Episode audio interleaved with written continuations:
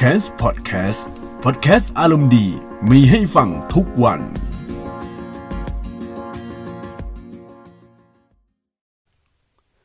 สวัสดีท่านผู้ฟังทุกท่านนะครับ ที่กำลังรับฟังพอดแคสต์ของ c a m s นะครับ ก็ปีใหม่แล้วนะครับ ยังไงก็ Happy New Year ปี 2020 นะครับ ขอให้ทุกๆคนก็มีความสุข แล้วก็อะไรหลายอย่างมันเจริญรุ่งเรืองทุกสิ่งทุกอย่างที่หวังเอาไว้ครับ ขอให้เป็นจริง แล้วก็แฟนๆที่ติดตามก็สามารถติดตามแทบจะทุกวันเลยก็ว่าได้ เพราะว่าตอนนี้ผมก็ตั้งปณิธานใหม่แล้วว่าจะลงพวกพอดแคสต์ทุกวันคือ ส่วนใหญ่ก็จะเป็นพอดแคสต์นะ ถ้าเป็นคลิปอะนานๆทีอาจจะลงบ้างอะไรบ้าง อาจจะเป็นพวกเทคนิค อะไรอย่างนี้เพราะว่าเวลาทำคลิปเนี่ยมันใช้เวลานานมากๆเลย แต่ว่าเวลาทำพอดแคสต์มันจะใช้เวลาค่อนข้างสั้น และส่วนใหญ่นะคนเขาฟังเนี่ยเขาจะฟังผ่านพอดแคสต์มากกว่า แล้วถ้าใครฟังผ่าน YouTube นะครับ ผมแนะนำว่า ให้ลองฟังผ่านแอป Spotify Google Podcast แล้วก็พวกแอปอะไรพวกนี้นะครับ ซึ่ง Spotify เนี่ยเป็นแอปฟังเพลงที่ถึงแม้ว่าการฟังเพลงเนี่ยมันจะมีเรื่องของ Premium Account ใช่ไหมแต่ถ้าเป็นคนทั่วไปเนี่ยสามารถฟังพอดแคสต์แบบฟรีได้นะครับ Search ที่ Camp แล้วก็ซัดสามตัวครับ คุณก็จะเจอตัว คือช่องพอดแคสต์ที่ชื่อว่า c a m s z นะครับ จริงๆ เรียกว่า c a m s นะฮะ c a m s นะส่วน Google Podcast ก็เหมือนกันนะครับ อันนี้เดี๋ยวผมขอพูดคุยนิดหนึ่งสำหรับคนที่เพิ่งเข้ามาหรือว่าเป็นแฟนคลับที่ติดตามผ่านทาง YouTube แล้วก็อยากจะฟังพวกเอาเฉพาะไฟล์เสียงอย่างเดียวนะครับถ้า Google Podcast ก็เหมือนกันครับ Search คำว่า Cam แล้วก็ซัดสามตัวก็จะเจอช่อง Cam Z Z นะครับ แต่ Apple Podcast อันนี้ต้องขออภัยด้วยที่ไม่สามารถทำได้คือ มันไม่มีช่องแคมป์อยู่ในนั้น เพราะว่าผมติดต่อกับทาง Apple หลายรอบแล้ว แต่ Apple เนี่ยเขาไม่ให้ผมผ่านสักทีคือ ไม่มีช่องใน Apple Podcast ก็ไม่รู้เหมือนกันว่าทำไมคือผมส่งหลายรอบเลยนะครับ เอาเป็นว่าในช่อง Podcast เนี่ยก็จะมีอยู่ 3 ช่องทางที่สามารถฟังได้ง่ายครับ นอกจากว่า Spotify แล้วก็ Google Podcast แล้ว ก็ยังมี Anchor นะฮะ A N C H O R นะครับ Anchor ก็ไม่ต้องอะไรมากครับ ก็ Anchor com แล้วก็ slash c a m s e s แต่ผมแนะนำว่าอยากให้ฟังผ่าน Spotify กับ Google Podcast ดีกว่านะครับ ถ้าเป็น Android ก็โหลดตัว Google Podcast นะ แต่ว่าถ้าแทบจะทุกแพลตฟอร์มเลย Spotify คือคำตอบนะครับ อันนี้คือสำหรับคนที่ฟังผ่านมือถือนะ แต่ว่าถ้าคอมพิวเตอร์นะครับ YouTube ได้เช่นเดียวกันนะครับ คือเปิดหน้าจอแล้วทิ้งค้างเอาไว้ อันนี้ก็สะดวกพอสมควรนะ อะทีนี้มาเข้าเรื่องกันเลยนะครับ ในพอดแคสต์ตอนนี้ก็จะเล่า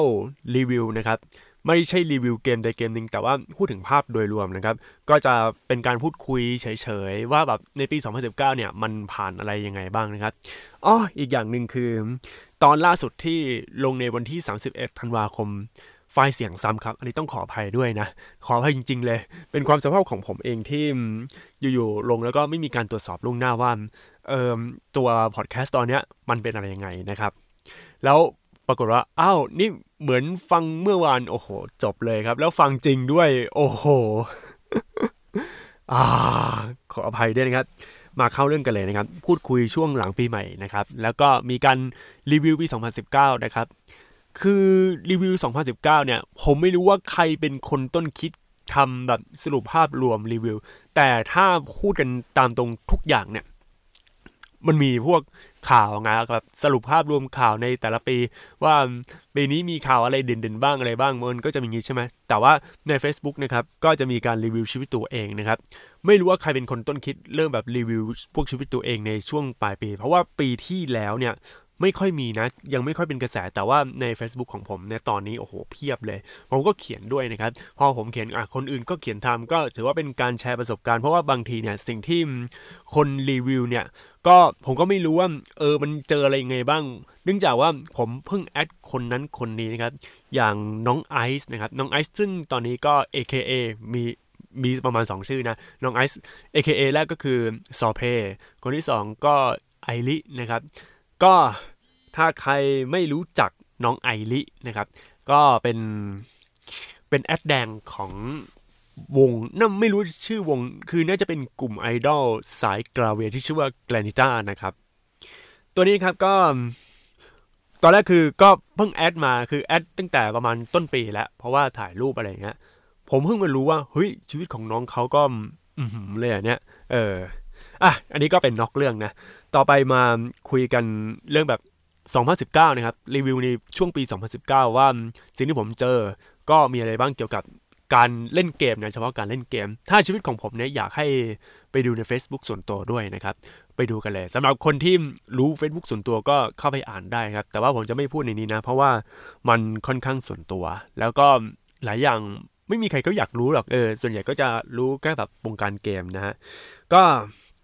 ถ้าเอาตามที่ผมเล่นเกมนะเกมที่ผมเล่นแบบจริง ๆ จังๆเนี่ยจะมีอยู่ 3 เกมด้วยกันนะครับ ไม่ใช่ไม่ใช่ 3 เกมดิ4เกม กมแรกคือช่วงต้นปีนะครับ ต้นปี 2019 เลย คือเกม Division อะแป๊บหนึ่งเกม Tom Clancy Division นะครับ Tom Clancy Division เนี่ย เป็นหนึ่งในเกมที่ผมชอบนะ เพราะว่าตัวเกมมันแบบมันมีระบบรูทมีอะไรเยอะแยะเต็มไปหมดเลยนะครับ เป็นเกมแนวแนว RPG ที่ดูแล้วมันก็ไม่ใช่ RPG อะไรขนาดนั้นนะ เอาแต่ว่าเอาง่ายๆคือเล่นแล้วติดอะผมหมดเวลาไปหลายชั่วโมงกับเกมเนี้ยเออ หลังจากนั้นเนี่ย มีความคิดว่าจะซื้อเกม Division ภาค2แต่ว่าคิดไปคิดมาก็ไม่ได้ซื้อเพราะเดี๋ยวมันติดงอมแงมอีกไง ตั้งแต่นั้นมาก็ไปเล่นเกม Call of Duty Modern Warfare Remaster ก็คือตัวเกม COD 4เนี่ยฮะ COD 4แต่ว่าเอามา remaster ใหม่ในปี 2016 เพราะว่าเกมเนี้ยมันเป็นหนึ่งในเกมที่แจกฟรีใน PlayStation Plus ด้วยนะครับ เล่นไปเล่นมาโอ้โห เล่นก็มันอยู่ คือเพิ่งมาเล่นแล้วก็ได้เพ s ส i สองนะ เพราะว่าก่อนหน้านั้นเนี่ย ตอนที่ผมเล่นเล่นแบบแค่นิดๆหน่อยๆ แล้วก็เลิกไง แต่ว่าตอนนี้ผมเล่น ตอนนั้นอะผมเล่นยาวเลยแล้ว พอเล่นยาวก็โอ้โหสนุกมากครับ Call of Duty Modern Warfare Remaster เนี่ย มันก็คือเอาดันเก่าๆ จาก Call of Duty ภาคเสียงมาเล่นก็จะมี Crash มี Crossfire แล้วก็มีตัวเกมหลายเกม ช่วงต้นปีผมไม่ได้ซื้อเกมเกมไหนเลย เพราะว่าตอนนั้นกำลังยุ่งๆกับงาน แล้วก็เรื่องของกระแสเงินสดที่ไม่ค่อยโอเคเท่าไหร่นะครับ เพราะว่าไปลงกับธุรกิจ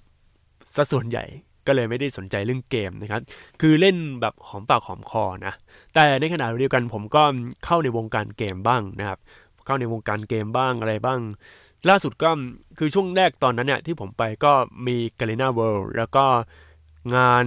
Thailand Game Show นะครับ g a l e n a World เนี่ยเป็นงานโชว์ของทาง g a l e n a นะจะจัดช่วงประมาณเดือนเมษาหรือเดือนมีนานะครับก็ช่วงงานมอเตอร์โชว์นะครับมอเตอร์โชว์ก็จะเป็นโลกของพวกสายน้าพวกช่างภาพสายน้าหรือพวกพิตตี้ที่แบบระดับท็อปก็จะไปเหมือนเป็นงานcommunity งาน meeting ครั้งยิ่งใหญ่อะไรอย่างเงี้ยนะครับ แต่ว่าถ้าของวงการเกมก็จะมี g a l e n a World นะครับ ก็ g a l e n a World เนี่ย ทาง Garena ผมศรัทธาพอสมควรนะศรัทธาในเรื่องของการเติบโตที่ยาวนานมาก ตั้งแต่ตอนนั้นผมยังอยู่อยู่อะไรอะไม่ได้ม.ปลาย เลยม.ปลายแล้ว อยู่ช่วงปีสองปีสองปีสามตอนนั้นเกมของ Garena ก็ยังไม่ค่อยดังใช่ไหมเออ ยังไม่ค่อยมีใครพูดถึง แต่ว่าพอช่วง HoN เปิดโดย Garena อันนี้ก็ เริ่มมีการพูดถึงแล้ว ตอนนั้นยังเรียนอยู่มหาลัยอยู่เลย PB เนี่ยที่ย้ายมาจาก NC2 มาเป็น Garena เนี่ย ก็ช่วงปี4นะครับ ตอนเรียนอยู่ปี 4 แล้วโอ้โห เล่นกันระเบิดเถิดเทิง คือยุคนั้นเนี่ยมันเป็นยุคที่ผมชอบเล่นเกมผ่านเครื่อง PC นะ เพราะว่าเพชีตอนนั้นผมไม่ค่อยสนใจเท่าไหร่ มันคือซื้อไปแล้วมันมันแพงอะ่ะ เออ พอแพงก็เลยไม่ได้สนใจไม่ได้แบบอยากจะเล่นอะไรกับมันมากนะครับ พอมา p 4ก็เล่นแต่ p 4แล้วก็ละพวก PC ทิ้ง เพราะว่า PC มันค่อนข้างแพงนะ แล้วก็ตอนนั้นมีเรื่องคือผมชอบเล่นเกมออนไลน์แต่ปัญหาคือเกมออนไลน์เนี่ย มันต้องใช้เน็ตที่ดีมากๆ ตอนนั้นช่วงทำ YouTube แรก ๆ เนี่ย มันยังเป็นเน็ตแบบ ADSL ค่าอัปโหลดอยู่ที่ 512K อยู่เลย อัปโหลดทีหนึ่งนี่เป็น เป็นชั่วโมงประมาณ 3-4 ชั่วโมงได้อะตอนนี้ก็เป็น FFTX แล้ว พวกแบบ ADSL ตอนนี้ก็หายหายไปแล้ว เหลือเป็น FFTX หลายๆที่ก็เปลี่ยนสัญญาณเปลี่ยนอะไรต่างๆ เดินสายใหม่นะครับ เป็น FFTX เรียบร้อยแล้ว FFTX ก็คือ Fiber Optic นะครับ ตอนนี้ก็ โอ้โห Fiber Optic แรงมากเลยฮนะแต่ว่าเครื่อง p a y 4ของผมมันรับ Wi-Fi แค่ 2.4 GHz เลยการดาวน์โหลดสูงสุดแค่ 50 เมกะบิตเท่านั้นเองนะฮะ คือยุคนั้นเนี่ย เดี๋ยวย้อนกลับมาช่วงกา r น n a World ต่อ ตอนนั้นก็เป็นช่วงที่มี Speed Drifter แล้วก็ Speed Drifter ของกา r น n a หรือเปล่าวะ อันนี้ผมไม่แน่ใจนะ แต่ไฮไลท์เด็ดสุดๆ ที่คือมัสอะเออมัสซีครับ คือคุณต้องดูให้ได้ครับ คือการเปิดตัว Call of Duty Modern ไม่ใช่ Modern เดีย Call of Duty Mobile อ่า Call of Duty Mobile ก็ก็มานะครับ Call of Duty Mobile นี่เป็นคือผมไม่รู้ว่า Call of Duty Mobile เนี่ยเขาจะทำเกมเกม shooting เนี่ยเล่นในมือถือได้ยังไง นี่คือคำถามที่ผมสงสัยในตอนนั้นนะครับจนกระทั่งพอมาเล่นจริง ๆ ไม่ต้องคือถึงบางอ้อเลย เฮ้ยมันเล่นได้จริง ๆ นะครับ แล้วก็พอไปดูพวกยูทูบเบอร์ชาวไทยที่เล่น Call of Duty Mobile หรือคนที่livestream เกมแบบเกม shooting ในมือถืออย่าง PUBG Mobile อย่างเงี้ยมันเล่นได้ยังไงวะว่าผมเล่นก็ยังคือมันยาก พอไปดูไปดูมาโอ้โห การปรับแต่งการแบบคือการแต่งหน้าจอการปรับปุ่มอะไรอย่างงี้ครับ ถึงบางอ้อเลยครับว่า เฮ้ย นี่คือเหตุผลว่าทำไมเขาถึงเล่นเก่งขนาดเนี้ยเป็นเรื่องที่ค่อนข้างพิศวงนะครับ ผมก็ดู คือพยายามปรับตั้งแต่เอาปุ่มปุ่มยิงอยู่ตรงบนซ้ายของหน้าจอ ก็โอเคนะ แต่ว่าบางคนคือเล็งอะไรเงี้ย คือ feeling ในการเล็งของผมเนี่ย จะเป็น feeling ในการเล็งที่ มันต้องกดค้างแล้วก็ปล่อยอะ่ะ คือปล่อยก็คือหยุดหยุดเล็งอะ่ะ ไม่ใช่บอกว่ากดย้ำ ไม่ใช่เป็น toggle คือต้องโฮนะฮะ เอาจริงๆ Call of Duty Mobile เนี่ย มันคือเราสามารถเล่นโดยที่กดปุ่มยิงแล้วมันจะเล็งให้ auto เลยนะแบบมันไม่ใช่เล็งคือ aim down sight แบบ auto เกมอื่นไม่มีอย่าง PUBG ผมไม่เห็นการตั้งค่าแบบนั้นเลย อาจจะมีแต่ว่าไม่รู้ไปแต่งยังไง แต่ผมอะจะสนใจแบบว่าคือปุ่มเล็งมันต้องแยกกัน ไม่ใช่แบบเอามารวมกัน แต่ว่าคนที่เล่น Call of Duty Mobile อันนี้ผมเชื่อว่านะ ถือว่าเข้าง่าย คือเขาพยายามแบบช่วยเหลือให้เต็มที่อยู่แล้วนะครับ เลยกลายเป็นว่าคนเล่น Call of Duty Mobile ตอนนี้โหดมากขึ้นนะ ช่วงแรกๆ ยังไม่มีใครโหด แต่ว่าช่วงหลังๆ โหดมากแบบ feeling เหมือนเรากำลังเล่นใน PC เลย โหดมากครับ อันนี้คือพูดถึง Call of Duty Mobile นะ ว่าแบบ เฮ้ย มันเป็นการสร้างแบบบ รรทัดฐานใหม่ของการเล่นเกม shooting เดี๋ยวผมจะพูดในหัวข้อ shooting ในมือถืออีกทีหนึ่งนะครับ แล้วก็พอหลังจากที่ Call of Duty Mobile เปิดตัวแล้วนะครับ ก็จะเป็นช่วงปลายปีเลย ขอข้ามเพราะว่าช่วงกลางปีเนี่ยค่อนข้างยุ่งเกี่ยวกับงาน แล้วก็ไม่ได้เล่นเกมแบบเกมใน p a y 4ด้วย ส่วนใหญ่ก็จะเล่นพวก Modern Warfare คือตอนนั้นที่เล่นเนี่ย เพื่อเล่นรอเล่น Modern Warfare 2019 นะครับ พอ Modern Warfare 2019 ก็คือช่วงปลายปีนะครับ ผมตัดสินใจซื้อเลย แล้วการซื้อของผมเนี่ย อาจจะเป็นการซื้อเกมแผ่นเกมสุดท้ายแบบ Standard Edition ด้วย ถ้าไม่มีของพรีเมียมเด็ดๆ อาจจะไม่ได้ซื้อเกมแผ่นแหละ แต่ว่า แต่ผมบอกเหตุผลว่าทำไม ผมว่าจะซื้อดาวน์โหลดแหละ ถ้ามันเป็น Standard Edition นะ เพราะว่า Standard Edition แบบแผ่น มัน คือต่อให้เราใส่แผ่นไปแล้ว คุณก็ต้องโหลดอยู่ดีอะแล้วการโหลดของ Call of Duty Modern Warfare นะ การให้คอนเทนต์ที่ติดอยู่ในแผ่น Blu-ray เนี่ย มันให้แค่ด่านกัน ด่านไอ้ Gunfight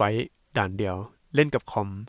เพื่ออะไร คือ single player มันไม่มีเนี่ยนะ คือเนื้อที่มันไม่พอ โอ้โห มันต้องการถึงขนาดเนี้ยและกลายเป็นว่า บางทีการซื้อแบบแผ่นมันไม่มีประโยชน์แล้วอะอืม แล้วก็อีกเกมหนึ่งนะครับที่ผมซื้อแบบ digital download เลยคือเกม Death Stranding แรกๆเนี่ยน้องเขาก็น้องผมอะอยากจะเล่นเกม Death Stranding ไงแต่พอเล่นไปเล่นมาปรากฏว่าระบบยากเกินไป แล้วมันเข้าไม่ถึงเออพอเข้าไม่ถึง คือน้องของผมอะเป็นคนที่ชอบเล่นเกมเป็นทีละชัตเตอร์และการทีละชัตเตอร์เนี่ย มันต้องเป็นมันไม่ใช่ Open World อะไรขนาดนั้น น้องผมสามารถเล่นเกม The Last of Us จบได้ แล้วก็เล่น Uncharted จบ แต่พอมาเกมไอเนี้ยเกม Death Stranding ไปไม่เป็นเลย Horizon Zero Dawn ไม่เป็น คือเอาง่ายๆน้องเป็นคนชอบเล่นเกมเนื้อเรื่อง แต่ต้องเป็นเกมเนื้อเรื่องที่วางเป็นเส้นตรง อะไรอย่างนี้มากกว่า อย่าง Uncharted อย่างเงี้ย แต่ของผมคือยังไงก็ได้ เออโอเ n นเวิร์ก็ได้มาจัดไป แล้วก็เล่นจนจบนะครับ เล่นหลังจากนั้นอะรู้สึกว่า เฮ้ย อย่างนี้ก็ได้เหรอวะ คือผมก็จะคือที่ผมซื้อเพราะว่าซื้อให้น้องแต่น้องไม่เล่น เนี่ยคือถ้าจะซื้อของให้ใครนะดูด้วยเพราะว่าบางทีคนคนนั้นเนี่ยเขาไม่เห็นคุณค่าของเกม สุดท้ายผมว่าเล่นครับ แล้วก็รีวิวตามนั้นนะครับ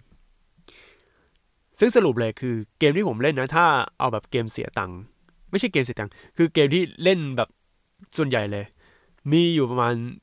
สี่ห้าเกม รวมถึงเกมมือถือด้วยนะ เกมแรกก็คือ Division เกมที่ 2 คือเกม Call of Duty Modern Warfare Remaster เกมที่ 3 คือ Call of Duty Modern Warfare ที่ออกปี 2019 เกมที่ 4 คือเกมเกม Death Standing นะครับ เกมที่ 5 เกม Call of Duty Mobile ก็คือส่วนใหญ่จะเป็น Call of Duty หมดเลยนะครับ ทีนี้ฮะ มาพูดถึงปีหน้า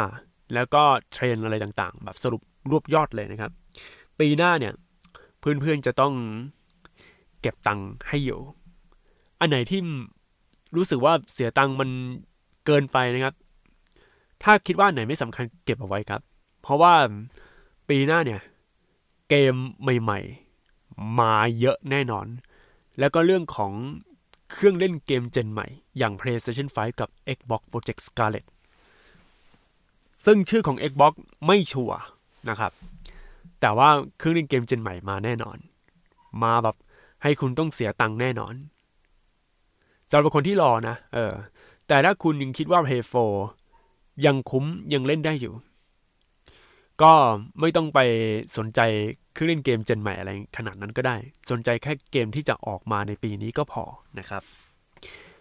เกมที่จะออกมาในปีนี้เนี่ย ถ้าเอาแบบฟอร์มยักษ์เลยนะครับ Final Fantasy 7 Remake แล้วก็เกม Cyberpunk 2077 เกม Ghost of Tsushima เกม The Last of Us Part 2 แล้วก็เกมอื่นๆอีกมากมายครับที่จะลงนะฮะ บอกเลยว่ามันแน่นอน 2020 นี่ กระเป๋าตังกระจุยเลย และคำถามคือ ไอ้พวกเกมที่ออกเยอะเนี่ย เราต้องหาตังค์เพิ่มจริงๆนะคือ ถ้าคุณรู้สึกว่าเงินยังไม่พอคุณต้องหาตังค์แล้วล่ะเออ มีการแบบ คือเราไปดูพวกช่อง YouTube แบบวิธีการหารายได้เสริมอะไรพวกเนี้ย คือคุณต้องหาจริง ๆ แล้วอะเพราะว่าความต้องการคือโคตรเยอะอะเออซึ่งเรื่องเงินอันนี้ผมจะไม่แนะนำอะไรมาก เพราะว่าไม่ค่อยเชี่ยวชาญเรื่องเงิน แนะนำให้ดูแบบพวกช่องพวกการเงิน พวกหาเงินอะไรอย่างนี้ดีกว่านะครับ ต่อไปเป็นเรื่องของเครื่องเล่นเกม gen ใหม่ อย่าง PlayStation 5 กับ Xbox One นะ ในข่าวลือบอกว่าจะออกคือวางไม่ใช่วางจำหน่าย เปิดตัวปลายปีนี้ เปิดตัวอย่างยิ่งใหญ่ แต่ในข่าวที่ว่าเนี่ยยังอาจจะไม่มีการ confirm ว่า จะวางจำหน่ายช่วงปลายปีหรือเปล่า แต่ที่รู้คือเราต้องจับตาดูการ pre-orderเครื่องเล่นเกมในตอนนี้นะครับ สิ่งที่ควรรู้คือช่วงที่ผ่านมาเนี่ย การวางจำหน่ายเครื่องเล่นเกม อย่าง PlayStation 4 เนี่ย ในเมืองไทยเนี่ย ช้ากว่าพอสมควร อารมณ์เหมือนที่แบบเครื่อง iPhone iPhone จะออก tier หนึ่ง tier สอง tier สามใช่ไหมของไทยเนี่ยจะออก tier หลังๆ เครื่องเล่นเกม PlayStation 4 ในตอนนั้นก็ออกเทียร์หลังๆ เหมือนกัน ออกทีนี่รู้สึกว่า ประมาณช่วงปลายเดือนมกราคม 2013 เอ้ย 2014 มันเป็นอย่างนั้นไปนะครับ น่าจะออกแบบประมาณนั้นอะแล้วก็ไม่มีเรื่องของ P-order ด้วย แต่ปีนี้เรามาลุ้นกันว่ามี P-order ไหม เพราะว่าที่ผ่านมาเนี่ยโซนี่ทำการโฆษณาอะไรต่างๆ ในเมืองไทยเยอะแยะ แล้วก็มีการ จัดงาน PlayStation Experience ที่เมืองไทยเมื่อปี 2018 ต้องมาลุ้นกัน ต้องมาแบบ โอ้โห ต้องมาเดากันครับ แต่จะว่าไปปีหลังๆมาเนี่ย ปี 2019 เนี่ยโซนี่หายไปไหนไม่รู้คือแอบซุ่มเงียบเลยนะ งาน Thailand Game Show ก็ไม่ออก PlayStation Experience ก็ไม่จัด เออ เกิดอะไรขึ้นกับโซนี่นะฮะ หรือว่ากำลังซุ่มอยู่นะ แล้วก็ในอนาคตครับ มันจะมีการคอสเพย์เกมมากกว่าเดิมแน่นอนแน่นอนนะครับคอสเพย์ไม่ใช่การแต่งตัวนะครับ ต้องเรียก cross นะฮะ C R O W S แล้วก็ P L A Y นะฮะ คือเล่นข้ามแพลตฟอร์มได้ ตั้งแต่ที่โซนี่เนี่ย บอกไว้แล้วว่า จะเอาเกมที่อยู่ในแพลตฟอร์มของตัวเอง สามารถเล่นกับแพลตฟอร์มอื่นได้เนี่ย มันอาจจะทำให้เกมในอนาคตเนี่ย เราซื้อแบบเกมเดียว แต่เล่นได้หลายแพลตฟอร์ม ตัวอย่างเกมที่เห็นได้ชัดเจนคือเกม Fortnite Fortnite ไม่ต้องซื้อ เพราะเป็นเกมแบบ free-to-play แต่คุณมี ID เดียว แล้วคุณสามารถเล่นได้หลายเครื่องได้ อีกเกมหนึ่งที่ตอนนี้แบบ cross-play นี้แบบเห็นชัดเจนเลยคือเกม Call of Duty Modern Warfare ปี 2019 ครับ คุณสามารถเจอผู้เล่นฝั่ง PC ที่ใช้เมาส์กับคีย์บอร์ดได้ ถ้าคุณต่อเมาส์กับคีย์บอร์ดกับ Play 4 และ feeling การเคลื่อนไหว ผมลองเล่นดูแล้วนะ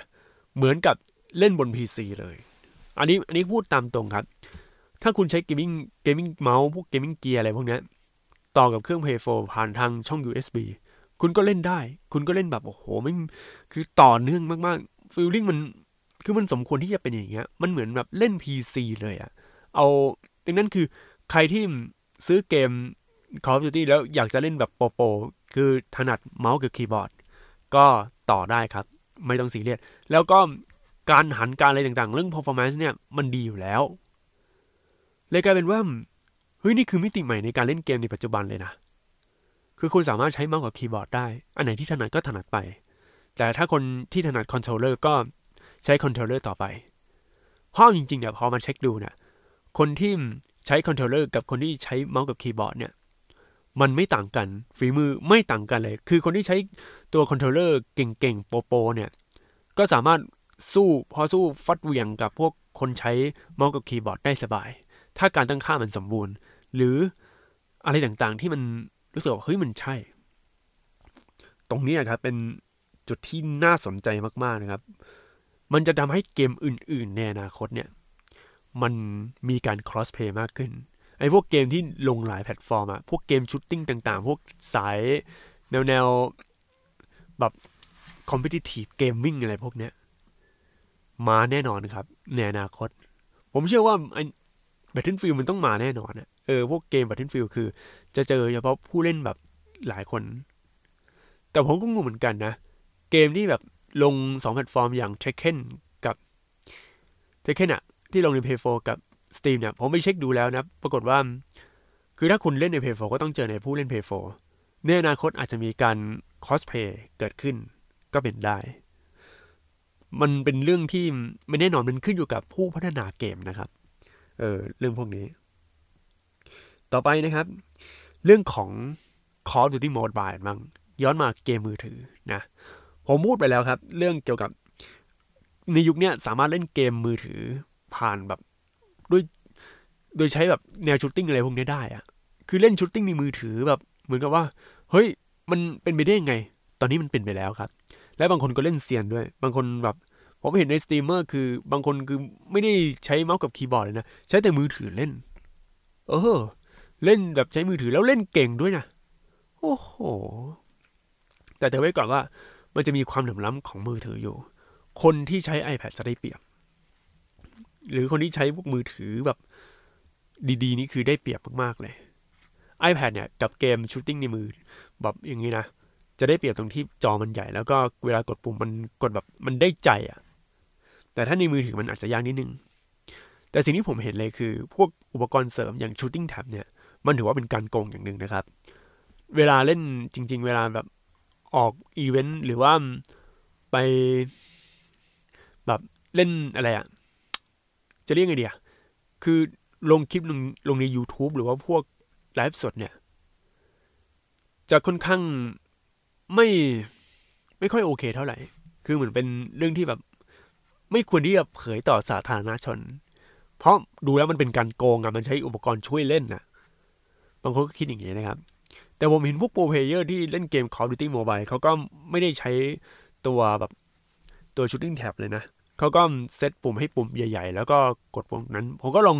กดปรากฏเฮ้ยมันได้จริง ๆ มันก็ใช้ได้โดยที่ไม่ต้อง shooting tab นะครับสะดวกกว่าด้วยเพราะว่าไม่ต้องเวลากับเข้าเกมแล้วต้องใส่ shooting tab ไม่ต้องอะไรเลยนะฮะผลตอบรับของเกม Call of Duty Mobile เนี่ยอันนี้บอกเลยว่าดีมากๆครับ ผมเล่นแล้วรู้สึกติดใจเลยนะมันเหมือนเกมออนไลน์ในคอมอะในสมัยก่อนที่มันจะเราต้องล็อกอินทุกวันทุกวันทุกวัน เพียงแต่ว่าเปลี่ยนจากคอมเป็นมือถือ แล้วมันก็ฟีลลิ่งการเล่นมันก็เท่ากันอะเออมันก็พอได้นะ แล้วก็ฟีลลิ่งนะครับ พวกฟีดแบ็หรืออะไรต่างๆ เกี่ยวกับ Call of Duty Mobile เนี่ย ไม่ตีกับ Call of Duty Modern Warfare คือถ้าคุณเล่น Call of Duty Mobile เนี่ย มันก็มีความเป็น Call of Duty Mobile ถ้าคุณเล่น Call of Duty ภาค Modern Warfare มันก็เป็นสไตล์อย่างนั้นนะครับ สาเหตุคือการเล่นและสไตล์การเล่นของ Call of Duty Mobile เนี่ย จะไปทาง Back Ops นะฮะ คือถ้าจะไปตีกันก็ตีฝั่ง Back Ops แต่ว่า Back Ops เนี่ย มันมีความค่อนข้างแบบ มีความลึกของระบบมากกว่า Call of Duty Mobile Call of Duty Mobile เนี่ย มีแต่ด่านที่ฮิตฮิตในจากพวกเกม Call of Duty ที่ผ่านมา มี Crossfire มี Crash มี Hijack มี Kill House แล้วก็มีแบบ Summit มี Raid Raid Holiday เออเมื่อก่อน Late มีนะ แต่ว่าตอนนี้กลับมาในรูปแบบ Late Holiday เป็นหนึ่งในด่านใน Call of Duty Black Ops 2 ที่มันมาก ๆ ครับ แต่ว่าถ้าผมดูแล้วเนี่ย มันเหมือนเป็นการ remasterไม่ใช่ remaster มันเหมือนเป็นการ port เกม Call of Duty Black Ops 2มากกว่า ไม่ว่าจะรูปแบบ UAV ไม่ไม่รู้จะรูปแบบอะไรทั้งสิ้นเนี่ย มันมีความเป็น Black Ops 2มากกว่า มันก็คือ Call of Duty Black Ops 2เวอร์ชัน Free to Play นะ เพิ่มเติมคือพวก map จากฝั่งอะไรอะ map จากอะไรวะ พวก Modern Warfare ก็คือมันอีกจักรวาลหนึ่งนะ เออ แต่ตัวเกมผมชอบนะ เออ สามารถแบบเล่นได้ในขณะที่ผมอยู่กรุงเทพคือ เวลาผมไปที่กรุงเทพเนี่ย ไม่ได้เอา Play 4ไปด้วยไง ก็เล่น Call of Duty Mobile ผ่านทางมือถือก็ได้ บางทีแบบรอรถเมย์นานๆ ก็เปิด Call of Duty Mobile แล้วเล่น ก็ก็มีนะ เออเลยคือผมเชื่อว่าในอนาคตเนี่ย เกมมือถือเนี่ย มันจะสามารถทัดเทียมกับ วกเกมที่บน PC พวกเกมอะไรอย่างนี้ได้นะพวกสายพวกคอมเพ t ติ i v e อะพวก e-sport อะแล้วก็พวกไอ้มือถือแบบเกมมิ่งเนี่ย มันต้องมาแน่นอน แต่ผมเชื่อว่าหลายคนก็ไปจบที่ iPhone มากกว่า เออ ต่อไปนะครับ ความกาชาของ c of Duty Mobile โอ้โห กุ้มนะ Modern Warfare มีแต่เสียแบบ คือ มันจะมาของมาใหม่ใช่ไหมแล้วก็คุณต้องเสียตังค์อะไรอย่างเงี้ย แต่ Call of Duty Mobile กาชาครับ โคตรเห็นกาชาเลย ผมเลยไม่ค่อยเติมไง คือถ้าจะเล่นเอาแค่ปืนที่แจกฟรีหรือว่าปืนที่ปลดล็อกไป เพราะว่าไม่ได้ คือไม่ได้อยากจะเสียอะไรขนาดนั้น เนื่องจากว่ามือถือผมอะมันไม่ได้รองรับการเล่นเกมอะไรขนาดนั้น คือเล่นแค่ของปากของคอไง ถ้าเอาไว้แบบเป็นพวกสตรีมเมอร์ที่แบบโอ้โหมีของเพียบเนี่ยเออค่อยมาลงทุนตรงนี้หน่อย แต่ตัวผมตัวผมเอาจริงๆอะเน้นเล่นผ่าน Call of Duty ภาค Modern Warfare มากกว่า มาเล่น Call of Duty Mobile นะ เพราะมันมีคือมี P4 อยู่แล้ว แล้วเล่นภาคแบบ Modern Warfare อยู่แล้วอะเลยแบบ จะจริงจังตรงฝั่งนั้นมากกว่า แต่ผมเห็นแล้วแบบ เฮ้ย คือถ้าคุณเติมแบบเติมอะไรอย่างนี้เต็มที่เนี่ย ไม่สนใจ Call of Duty Modern Warfare บ้างเหรอ หรือว่าคนไทยส่วนใหญ่เล่นโมบายก็ หรืออาจจะมีอันนี้ผมไม่สามารถมาเวอร์ดิกได้มาแบบตัดสินได้ว่า เฮ้ย คือไม่ต้องฝันถงคือแล้วแต่อาจจะมีเรื่องของสปอนเซอร์จะมีเรื่องของอะไรเงี้ย แต่ว่าคนที่เล่นเกม Call of Duty Mobile เนี่ย ถ้าคุณมีคอมมีอะไรอยู่แล้วเนี่ย ไม่สนใจ Call of Duty Modern Warfare บ้างเหรอ ผมเห็นนะ จริงๆ คนไทยเล่นเยอะนะ เออ คนไทยถือว่าเล่นเยอะบุกจูพอสมควร เห็นแบบ ทั้งฝั่งคอนโซลแล้วก็ฝั่ง PC เห็นแบบขึ้นชื่อแคลนแบบ TH อย่างนี้แล้วก็บางทีเขียนเป็นภาษาไทยว่ากัญชาบางทีก็บอกว่า โอ้เพียบอะเป็นชื่อไทยก็มีนะครับ เพราะว่าชื่อของ Call of Duty เนี่ยซัพพอร์ตภาษาไทยนะครับ แต่ว่ามันจะสละจมนะ อย่างเช่น แมวละห่ำ มันก็จะเป็นแมวคาว่าหำที่ไม่มีไม้เอก เออ ต่อไปนะครับ การมาของ Call of Duty Mobile เนี่ย มันทำให้เกมเมอร์ไทยเนี่ย รู้จักกับ Call of Duty มากขึ้นในโหมดมัลติเพเยอร์นะ ถือว่าเป็นเรื่องที่ดี คือต้องเข้าใจก่อน Call of Duty เนี่ย คนไทยส่วนใหญ่รู้จักเพราะว่าการ cast เกมของนัก cast เกมชื่อดังท่านหนึ่งที่ลงแบบสรุปเนื้อเรื่องโอ้โห ดูแล้วผมก็ยังอิน อาจจะแบบติดตามมาจากนี้ แต่ว่ายังไม่มีประสบการณ์ในการเล่นโหมด multiplayer ของ Call of Duty ครั้งนี้ครับ สัมผัสได้เลย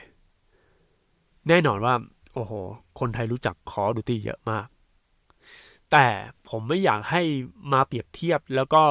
มาดูถูกดูแคลนว่าแบบโอ้ยเล่น Call of Duty เหรอ เล่นเวอร์ชัน mobile ทำไมไปเล่นแบบเวอร์ชันจริง ๆ ที่อยู่ในคอมหรืออย่างนี้ดิ คือมันเป็นความชอบส่วนบุคคลแล้วอีกอย่างหนึ่งคือ คุณภาพของเกมมันก็คือถ้าเอาเรื่องของ gameplay เลยนะ เกมเพย์นี่คือพอๆกันเลยอะ่ะมันพอฟัดพอเหวี่ยงกับ Call of Duty ภาคหลักจริง ๆ ก็เล่นได้อยู่ แต่ว่า Call of Duty Mobile มันเป็นทางเลือกเท่านั้นเอง เป็นทางเลือกสำหรับคนที่มีมือถือดีๆ แต่อาจจะไม่ได้แบบจริงจังเรื่องเกมมิ่งอะไรขนาดนั้น ก็พอเล่นหอมปากหอมคออะไรเงี้ย มันมี หลายคนก็เป็นอย่างนั้น คือบางคนก็เล่นผ่านมือถือ มันสะดวกผ่านมือถือมากกว่า แต่ว่าผมก็ทั้งสองแบบ แต่จะเล่นเน้นฝั่งแบบใน p 4อย่าง Call of Duty Modern Warfare มากกว่านะครับ คราวนี้ครับมาพูดถึงเกมเกมหนึ่ง ซึ่งออกหลังเกม Call of Duty Modern Warfare คือเกม Death Stranding นะฮะ โอ้โห พูดถึงไม่พูดถึงไม่ได้ คือผมทำรีวิวเรียบร้อยแล้ว ก็ลองไปฟังได้รีวิวค่อนข้างยาวนะ แต่ว่าถ้าพูดแบบเอาความรู้สึกส่วนตัว เตือนไว้ก่อนว่าอาจจะมี spoil นะครับ อาจจะมี spoil ของ Death Stranding แต่ผมจะพยายามไม่ให้เกิด spoil ให้มากที่สุดที่จะทำได้นะครับ เกม Death Stranding เนี่ย เป็นหนึ่งในเกมที่ผมตั้งหน้าตั้งตารอมากๆเลยนะครับ ซึ่งเล่นจบแล้วด้วย ตัวเกมแปลกใหม่ดีฮะแต่ความฮิเดโอโคจิมะมันก็มาเต็มๆไง โอ้โห มีความแบบฮิเดโอทั้งนั้นเลยครับฮิเดโอสไตล์แบบงานแบบฮิเดโอจ๋าๆเลยนะฮะเมคานิกการต่อสู้เนี่ย ถ้าเรื่องบอสเนี่ยเออตอนแรกมันก็เออดูตื่นเต้นใช่ไหมแต่ทำไมพอหลังๆ มันรู้สึกแบบมันทื่อไปหน่อยอะก็คือสแปมอาวุธอย่างเดียวเอาให้ตายอะไรอย่างเงี้ย ไม่มีพวกบอกว่าคุณต้องกำจัดจุดอ่อนอะไรอย่างนี้เหรอ ตรงเนี้ยทำให้ผมแบบรู้สึกว่า เฮ้ย เอาจริงดิ มาอย่างนี้เลยเหรอ เพราะว่าตัวเกม Death Stranding เนี่ย โอ้โห เรื่องของการต่อสู้เนี่ย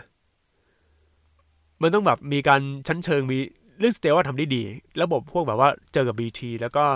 พวกไอที่แบบต้องมารอบเลนพวกแบบพวกกลุ่มโมสนะฮะ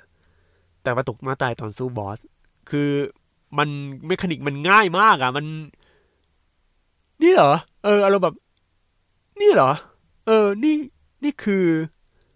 นี่คือสิ่งที่สู้กับบอสแล้วแบบมันคืออลังการอะอลังการจริงแต่ว่า การที่เอาชนะเนี่ย มันดูแข็งทื่อไปเออ มีแค่หลบมันให้นึกถึงเล่นเกม Lost Planet อะ Lost Planet ภาคสองตอนนั้นเคยเล่นใน PC อะอารมณ์อย่างนั้นเลยคือสาดกระสุนให้เต็มที่ อารมณ์เหมือน Lost Planet นะ เออ ตกม้าตายตรงนี้แต่เรื่องของเนื้อเรื่องอะเนื้อเรื่องดีใช้ได้เลย แต่การเล่าแบบมันจะยังไงไม่รู้ว่า แต่ถ้าถามว่า Death Stranding เนี่ยกลับไปเล่นอีกไหมคำตอบคือ อาจจะคิดยากนิดหนึ่ง คือตอนนี้ติด Call of Duty Modern Warfare เลยพยายามปั่นค่าแบบให้เวลตันถึงร้อยห้าสิบห้าอยู่ เพราะว่ามันจะหมดซีซั่นแล้วนะครับ แล้วก็ถามว่าในปี 2019 เนี่ย มันเป็นปีที่ตื่นเต้นในวงการเกมไหมผมมองว่ามันตื่นเต้น แต่ว่ามันตื่นเต้นแบบ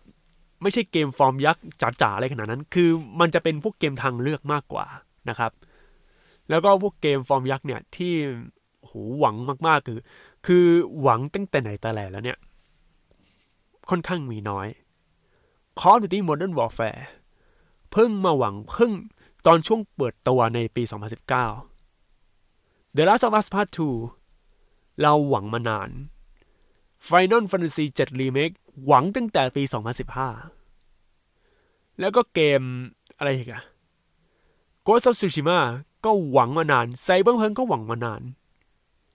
แต่ตัวเกมส่วนใหญ่ในปี 2019 เนี่ยที่ผมหวังมาเนี่ย มีไม่กี่เกมที่เรารู้สึกว่าหวังตั้งแต่ปีที่แล้ว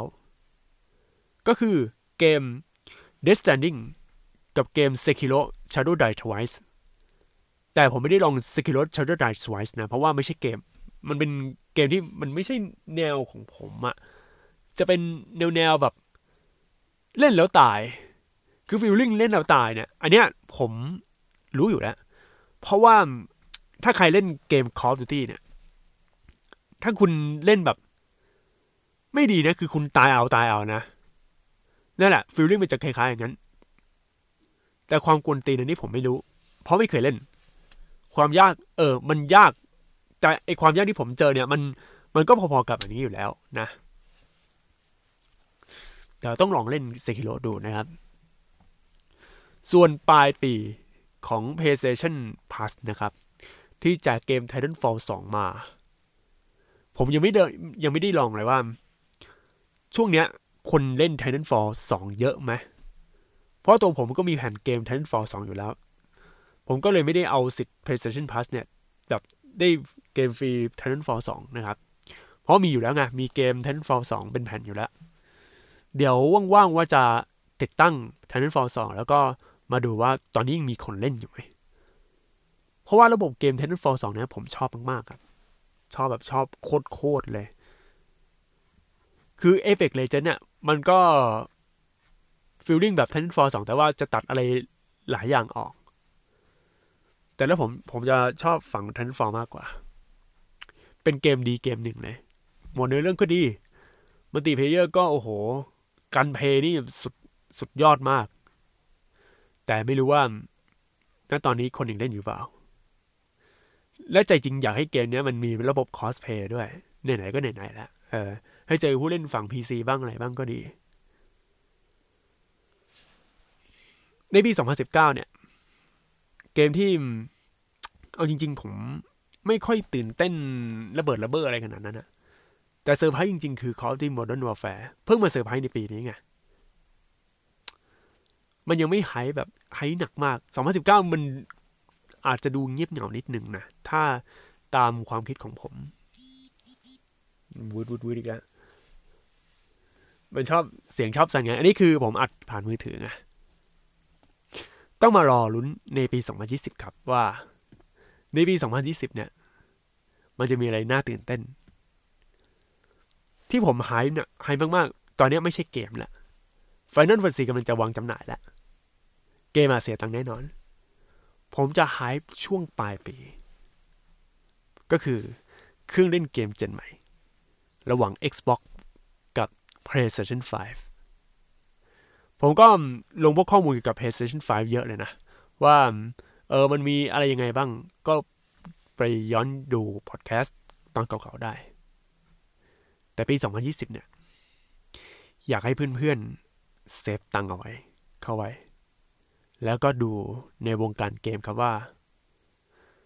มันไปถึงไหนแล้วเลเทซิ่งจะกลายเป็นเรื่องปกติ แล้วก็หน้าจอ 1080p ถ้าคุณยังยืนยัน อยากจะเล่นจอแบบ 1080p อยู่ เพราะคุณเล่นผ่านจอคอม ถนัดจอคอม ถึงเวลาที่ต้องเปลี่ยนจอใหม่ที่รองรับ 120 frame rate ได้แล้ว เพราะว่าตามข่าวล่าสุดที่ผมอ่านมา เขาบอกว่าตัว Dev Kit เนี่ย มันมีให้ตั้งแบบ 1080p 120 frame rate ด้วย เพราะฮาร์ดแวร์มันแรงมากไงบอกเลยว่าเป็นเรื่องที่น่าตื่นเต้นมากๆ ที่แบบเครื่องเล่นเกมคอนโซลเนี่ย มันถึงขนาดปล่อยภาพ frame rate ที่สูงๆแล้ว ปกติ 60 frame rate เนี่ยมันก็ลื่นไหลอยู่แล้วใช่ไหมแต่ผมลองเล่น 120 frame rate แล้วอะเล่นกับ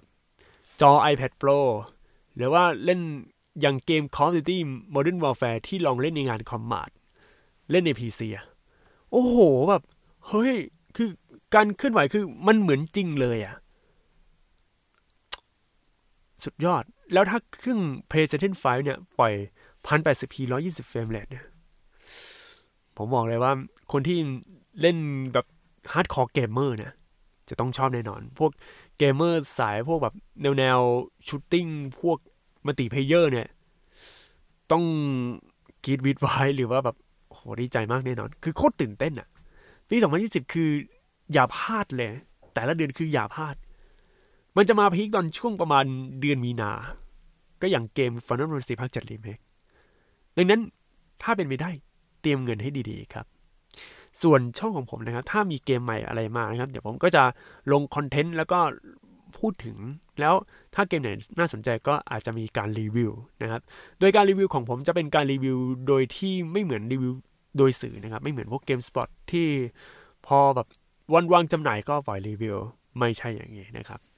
เพราะว่าตัวผมนะจะรีวิวในฐานะ customer review คือรีวิวในฐานะคนซื้อที่เป็นผู้บริโภคจริงๆดังนั้นงานรีวิวอาจจะช้าและบางทีอาจจะมีสปอย คือเหมือนรีวิวแบบว่าเหมือนยังไงอะ ไม่ใช่สื่อจะเป็นรีวิวในฐานะคนซื้อมาแล้วก็เอ้ย มันมีอะไรบ้างมีการบอกต่ออะไรอย่างนี้มากกว่า แต่ผมยืนยันนอนยันเลยว่า วงการเกม ในทุกวันนี้ดุเดือดมาก แต่สิ่งที่น่าสนใจนะ เออมันน่าสงสัยนะ คือค่าเงินบาทมันน้อยลงแล้วอะเหลือล่าสุด 29.9 บาทใช่ไหมค่าเกมมันจะลดลงบ้างบ้างไหม เออ เพราะว่าแบบอย่าง59.99ดอลเนี่ย ก็ประมาณ เกือบเกือบพันเจ็ดบาท ราคามันจะลดลงไหม ตรงนี้ก็อีกเรื่อง เพราะว่าค่าเงินแข็ง แต่ถ้าราคาเกมยังเยอะอยู่ มันก็แปลกๆนะครับว่าไหม โอเค ก็เจอกันในพอดแคสต์ตอนหน้านะครับ เดี๋ยววันนี้อาจจะลงสองตอนสองตอนแบบ เพราะว่าถ้าใน YouTube นะ YouTube น่าจะลงสองตอน เพราะว่าลงตอนซ้ำนะครับ ต้องขออภัยด้วยอีกอีกครั้งหนึ่งนะครับ ลาไปก่อนครับ สวัสดีครับ ติดตามฟังพอดแคสต์ของ Camps ได้ทุกๆวัน ผ่านช่องทาง Spotify Google Podcast และ Podbean สนใจลงโฆษณาและพูดคุยกับ podcaster ผ่านทาง Direct Message Twitter at c a m p s s podcast Instagram at c a m p s s underscore official หรือ Facebook Camps Podcast ได้ทุกช่วงเวลา แล้วพบกันในตอนต่อไปนะครับ